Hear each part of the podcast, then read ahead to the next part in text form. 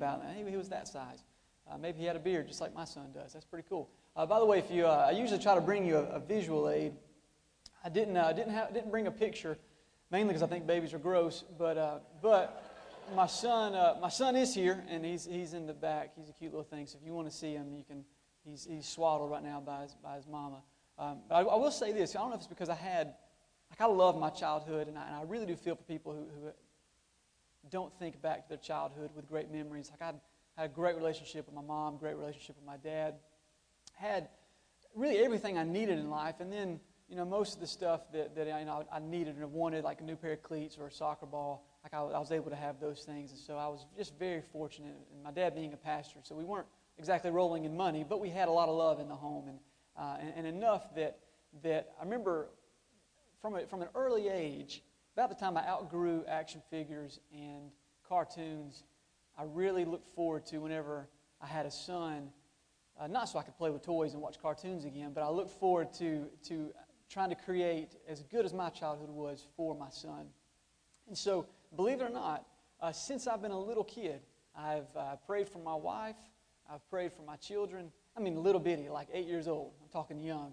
I, would, I remember going for walks with my dad in the neighborhood, describing what I thought my wife would look like and describing the house that I wanted to live in. And, and it was always like a one story house with one of those giant plastic mailboxes. I don't know, they were popular back then, I guess. But, uh, but I wanted one as a kid. I thought they were cool, mainly because they were just so big you could put a lot of presents and stuff in there at Christmas. I don't know. But, but I remember describing that to my dad. So from an early age, I've, I've thought about my wife, prayed for my wife, thought about my children, prayed for my little son, and my little daughter. And when my wife and I found out we were expecting, boy, we we were excited, both of us, extremely excited. And then when I found out that we were having a little boy, now, before you throw stones at me, a little girl would have been fine too. Ultimately, we were just praying that the child be healthy. That's what we wanted. Gender, we could really care less. But, and Lord willing, we'll have a daughter one day. That'd be wonderful too. But when I found out I was having a son, I'm not going to lie to you. Like, I didn't even hear the rest of the voicemail from the doctor. Like, we just, like, I ran upstairs, hands in the air, and I was happy. Like, I was overjoyed, really, because all now I'm starting to think all these things that, that I want to do with my son it's looking like it can be a reality now. So I was just very, very thrilled. Um, I started thinking about the, the, the kind of worldly things that I want to teach my son, like how to kick a soccer ball correctly, you know, how to drive one to the back of the net, how to form tackle somebody. He needs to know these things, right? Like how to use a gun, how to use a, a pocket knife. Uh, I look forward to, to showing him that. Uh, then from a, from a more um, spiritual side of things, like I look forward to just studying the scripture with him, telling him about God, about the amazement and the wonder and the majesty of our Savior, of God. Can't wait to show them biblically hey, this is what a man is expected to, to, to be, do. This is, this is how a man lives his life. I want to show him biblical manhood. And I hope that he has examples of that in his life. I look forward to family dinners where you can bring your kid, and, and, and I just look forward to hearing him profess uh, Jesus Christ as Lord. Lord willing, that happens one day. Can't wait to see God reveal more of Himself to me through my son. I look forward to all that. Now, before you know the service ends and you come yell at me that I don't, you know, don't wish it away. I'm not wishing it away. I love this stage as well. Like he hasn't had a dirty diaper yet. The kid's perfect. He's like 14 days old, and you know, just he's, he's incredible. But I will say, uh, we haven't checked. I don't know, maybe we haven't checked since since we've had him. Uh, that's not true either. He's a typical little boy. But, uh, but I, would, I, I am excited about just the possibility of, of all that is to come with my son. But cards on the table early, um, I don't wait very well.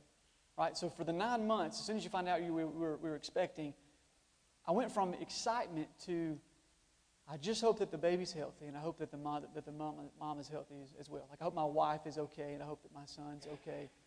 And then as it gets closer and closer, you start realizing how many things can go wrong. So the angst and the anticipation is it's, there's joy. There's still a lot of I'm ready for the son. I'm ready for my child to get here. I, mean, I don't know if like we're ready or not house-wise, but like I was just ready for my son to get here because I was tired of the what-if scenario with something could, could go wrong. And so, with all that said, uh, I want to uh, I want to talk this morning about waiting since we're in the season of Advent. It's the first Sunday in Advent, and really want to ask the question: Do we wait well? You know, do you wait well? Do I wait well? Do we have any uh, eagerness, anticipation, or excitement for not, not necessarily the birth of Jesus, because that's already happened, but the second coming of Christ. But we'll get back. We'll go to before Christ was born. We'll, we'll study that a little bit, focus on that a little bit this morning as well. But I want you to start thinking about waiting and Do you wait well? Do, I, do, we, do we wait well? Um, again, cards on the table. Um, I don't. I can wait well if I have to, right? but I don't like waiting well. And here's what I mean by that. When I'm hungry or sleepy, I'm impatient. Patience is out the window. When I'm ready to eat, I want to eat now. I don't want to talk about it. Let's, let's, let's come up with something to eat. And when I'm sleepy, I don't want to talk. I want to go to bed. It's better for everybody if I can eat or go to sleep when I'm hungry or when I'm tired, much like my 12 day old at this point. But I like Chick fil A, there's nothing wrong with it. But when Chick fil A has cars wrapped around the building at lunch, and then right across the street there's a restaurant there's, where there's nobody, right? Like there's tumbleweeds going across the parking lot just right across the street. You better, you're kidding yourself if you think I'm going to wait in that line. Like that's not, I, mean, I love a chicken sandwich, but I'm so impatient. I feel like we can make progress if I just go over here right next door and a roast beef or a hamburger is just as good as that sandwich. But if there's no line, sure, we'll go. That's just me. Like I can wait. If, if now, if, if my only option is the restaurant with cars around the block, then I'll wait. But if there's other options, I do not wait well. So if you don't wait well, you're in good company uh, with me.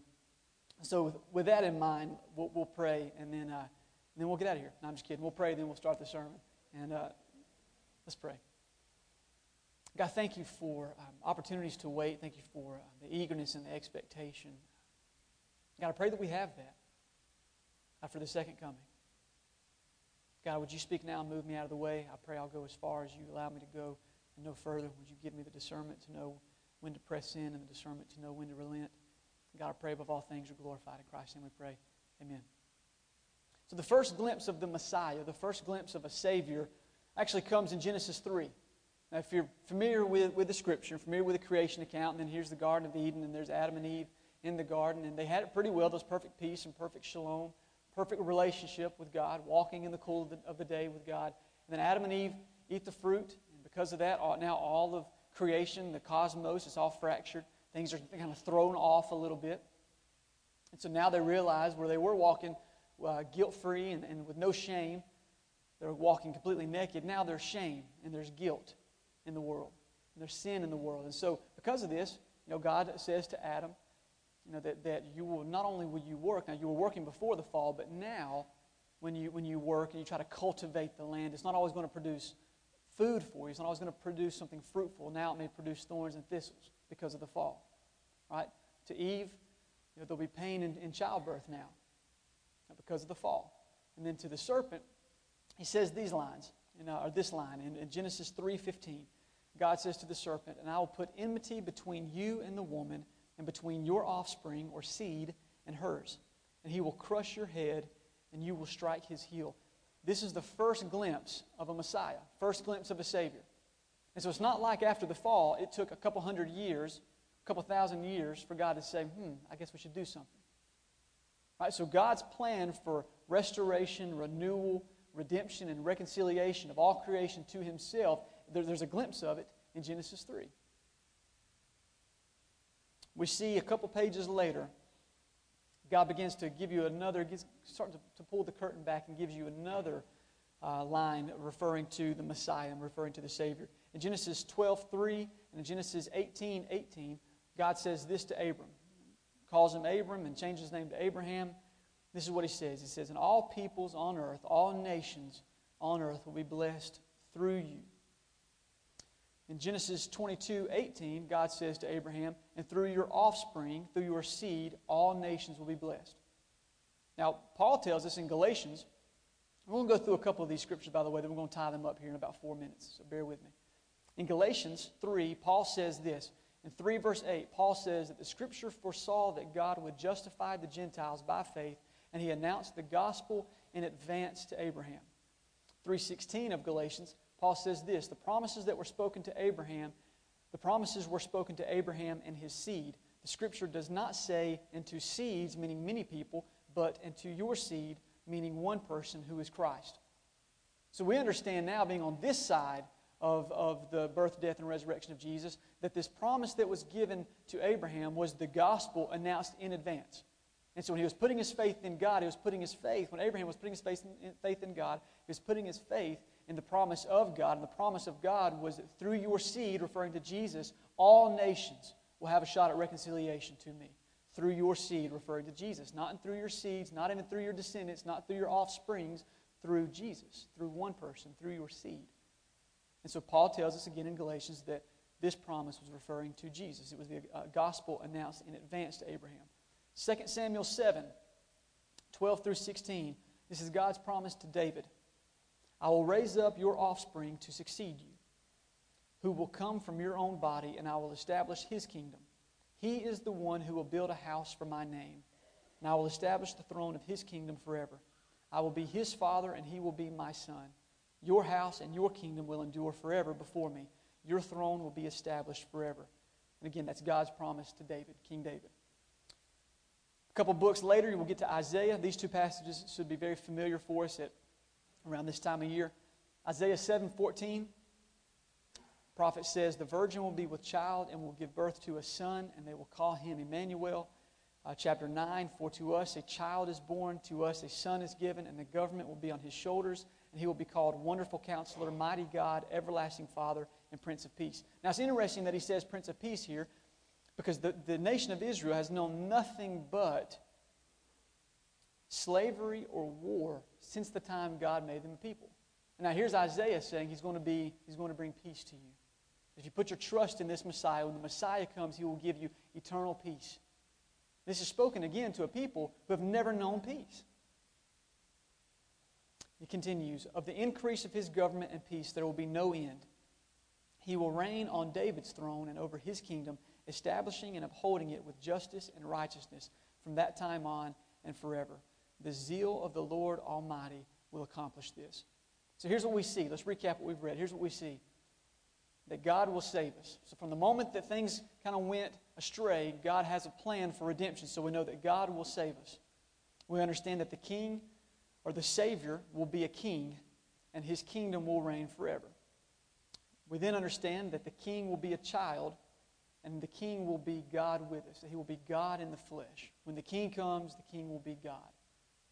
So God's not just going to raise up a king, God's going to give of himself, and that king will come in the form of a child. And then that child will be our Messiah, our Savior. Now here's what's interesting Abraham lived approximately 2,000 years before the Son of God, Jesus, was born. Uh, some say 2,000, some say 2,100, so that's why I say approximately 2,000 years. So the promise that was given to Abraham that through your descendant, or through your offspring, through your seed, all people will be blessed through you. This promise was given 2,000 years before the baby cried. So think about if you hear this promise, and so you tell your, you know, you hear a promise from your great grandparents that, that God's going to save, and He's going to save through a child. And then you believe that, and then you pass it on down to your children, and then your great grandchildren. They pass it down to their next, to their great grandchildren, and then on and on and on, generation after generation how quickly do you think you would lose faith that the Messiah wasn't going to come? There's 2,000 years of this promise being passed down from generation to generation. The promise from God to David that, hey, the child's going to come through your lineage, he's going to be a king through, through you. That promise was spoken 1,000 years before Jesus was born. All right, so we're getting closer, but still 1,000 years before we see the, the Christ child born. Isaiah, when he says, The virgin will be with child, and, and for, for unto us a child is born, Isaiah lived approximately 700 years before the Son of God was born. Malachi, the final book of the Old Testament, has four chapters. The final chapter, verse 1 of the fourth chapter, says the day is the day of the Lord, and it says, Surely the day is coming. So surely the day of the Lord is coming. He's going to come. God's promised.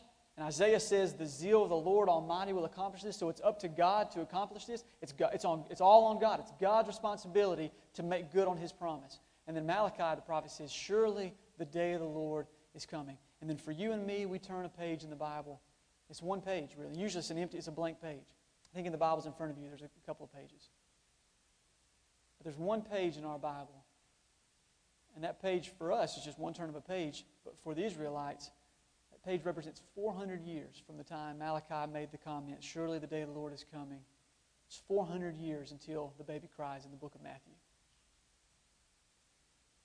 And while the people were waiting, they hear this for 2,000 years, and while they're waiting, there's war, there's famine, there's plagues, there's death, sickness, disease, injustice, oppression. There's demonized king reigning and ruling. There's wickedness, rebellion. Cities and empires are falling apart. God's prophets have been preaching, repent. Some prophets have been false, you know, teaching and preaching, saying peace, peace, when there was no peace. And while the people waited, they put their hope in the promise of this Messiah. And so I, I, I know that clearly some people did not give up their faith. They continued to pass down from generation to generation the promise of God. But I just wonder would my faith have been rattled in that?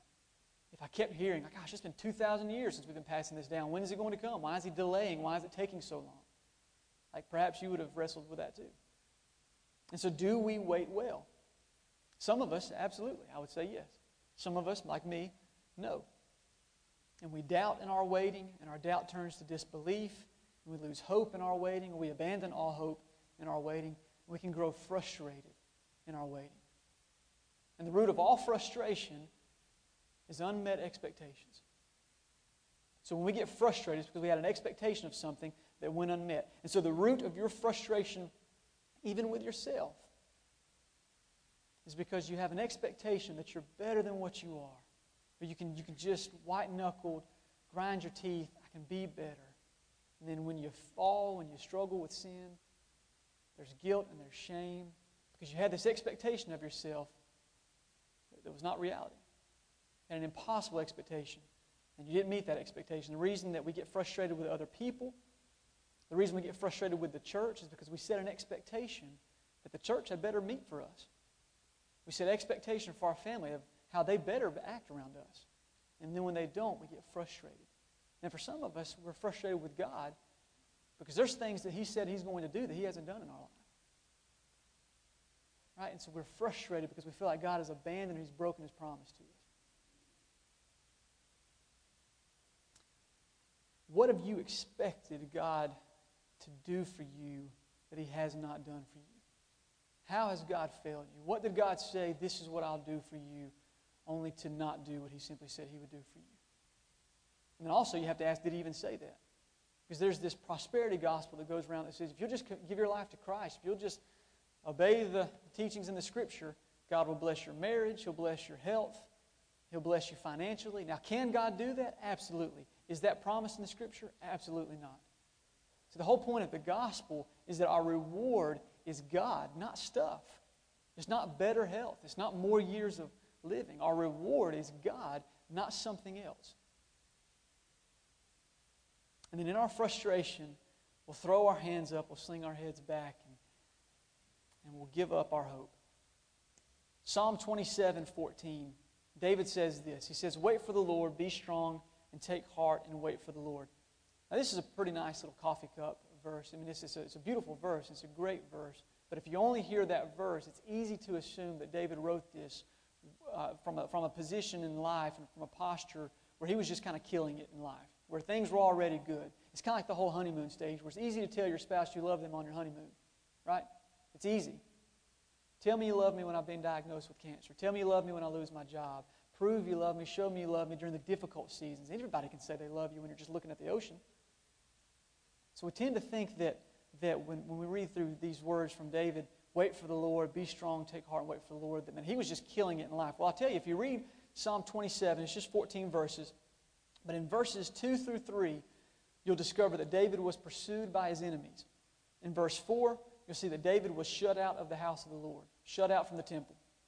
In verse 10, that David had been forsaken by his own father and mother. So he was parting ways with his mother and father, completely forsaken by his parents. Verse 12, you see that David was the subject of slander.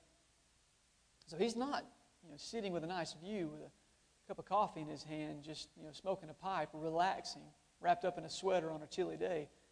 And that sounds nice, but that wasn't what he was I mean, he's on the run.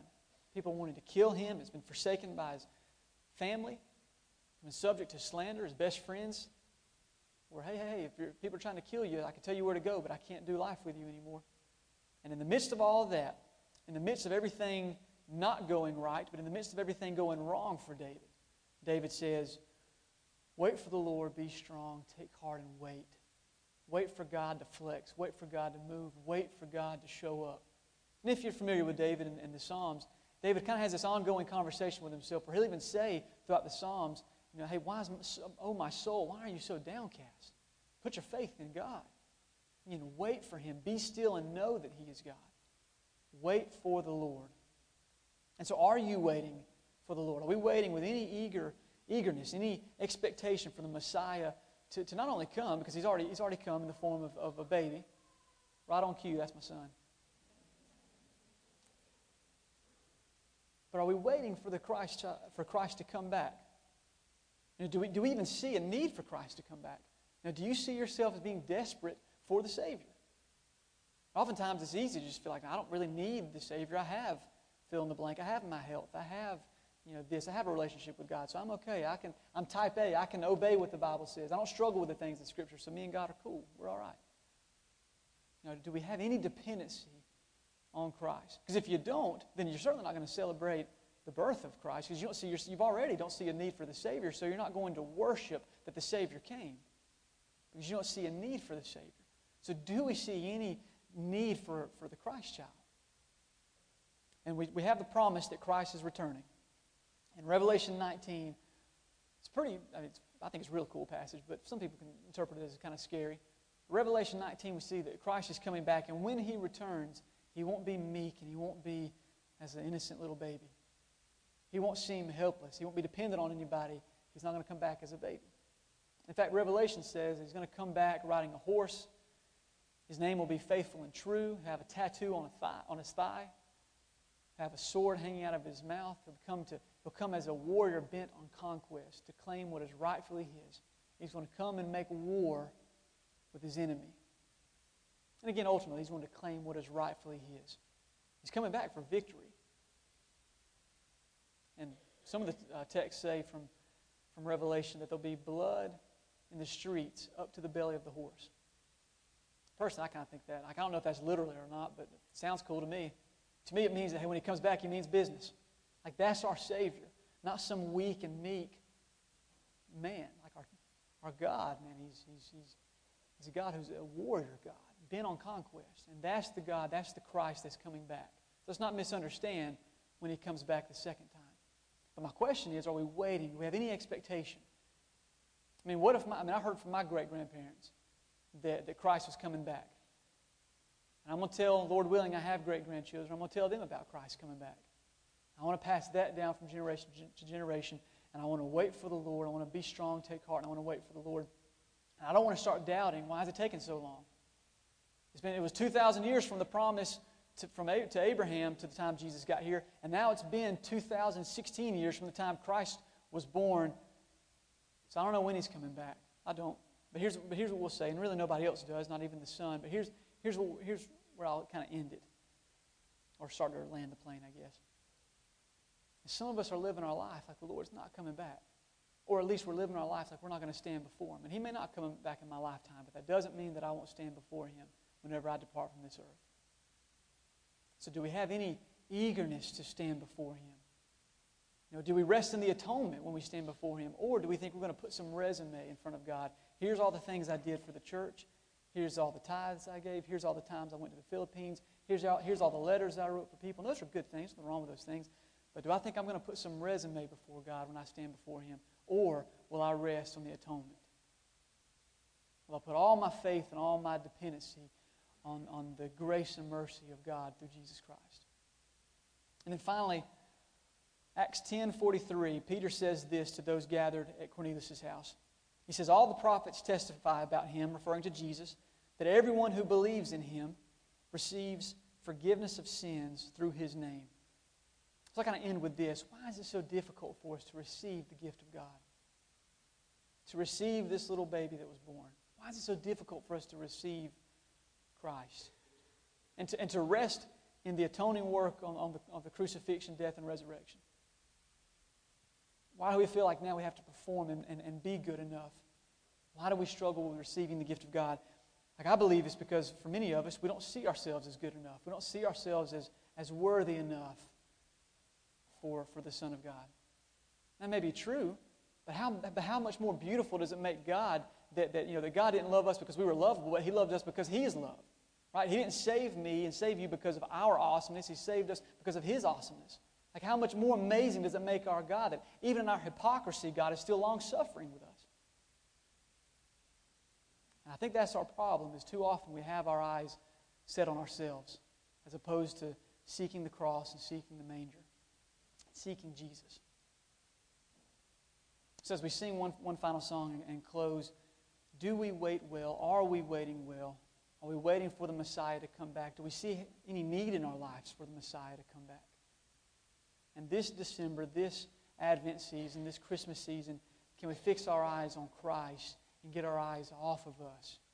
And can we worship God and praise God for giving us of Himself, for giving us His Son? Let's pray. God, thank you for Jesus. Thank you for giving us the Holy Spirit. God, thank you for the promise that you will come. Lord, you've never failed us. You've always been faithful to us. God, forgive us when we have failed you. Forgive us for we've grown frustrated with you. God, help us to place our trust and our faith in you. In Jesus' name I pray.